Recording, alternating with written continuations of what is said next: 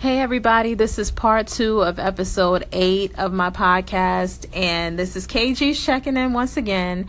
Uh, but to continue the story of my uh, choosing to attend college, like I said in part one, uh, I pretty much cho- selected a college out of a hat. Uh, I did. I hadn't done much research, and I worked very closely with my my high school counselor on choosing the right college for me he was trying to and he was amazing at my my college counselor was amazing uh, he did everything he bent over backwards in so many ways to make sure that all of my deadlines were met as far as applications um, that all of my essays were done and they were up to par uh, he made all the phone calls that he needed to make and his i could tell that he had a strong preference uh, for obvious reasons, um, not just for self benefit, but just sincere interest in helping us, the students. Um, I think that he favored uh, in state schools as opposed to private out of state colleges and universities. And my thought process was not there. I, I didn't quite know what I wanted to do for college, but I knew that I didn't want to stay home, and I knew that I wanted to go to an, a, an HBCU, a historically black college.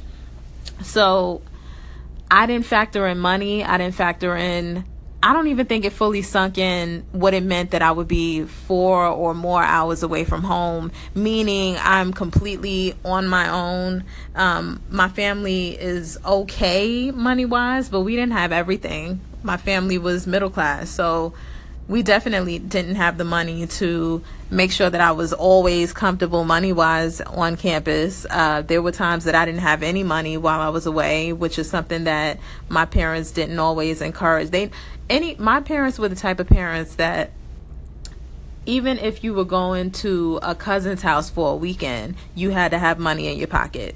So I knew that when I found out that money was definitely something that needed to be um, discussed and and factored in, I knew that this is something that would be an issue because to to consider going away to college would mean being financially stable in order to be comfortable away in school. And so, anyway, to make a long story short, uh, I selected a school. It was four hours away from home, three to four hours away from home, give or take.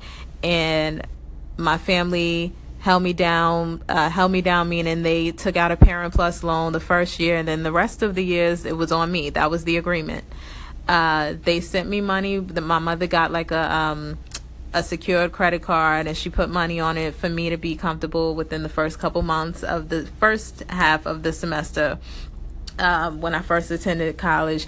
And then it was kind of like if it wasn't a refund check, then I was in some serious trouble. So I had to ration that money to the umpteenth power.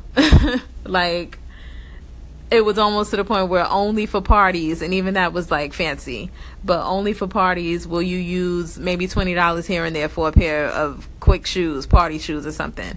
But other than that, I think all of the, the students kind of just held each other down. Like, you got the mayonnaise, I got the bread. You got the juice, I got the, the liquor. Like, you know, like we just, we kind of just held each other down because we were all broke college students just struggling to make it in this world. And so I ended up feeling the the I I think by sophomore year of co- of that college, I I kind of was over it as far as the experience of being away in school and and not being in New York anymore and just campus life can be fun and it can be it can make you feel like an adult but in a lot of ways it can also wear you out because you don't really go anywhere unless you have access to a car or if you have your own car or if your friend you know if your if your friends have cars but you don't really go anywhere. Everything is based around college life. And that kind of lifestyle at a certain point can kind of be tiring and it can get real played out really quick. And i think for me that's what happened so I decided I wanted to come home. And so coming home didn't mean that I wasn't going to finish college. It just meant that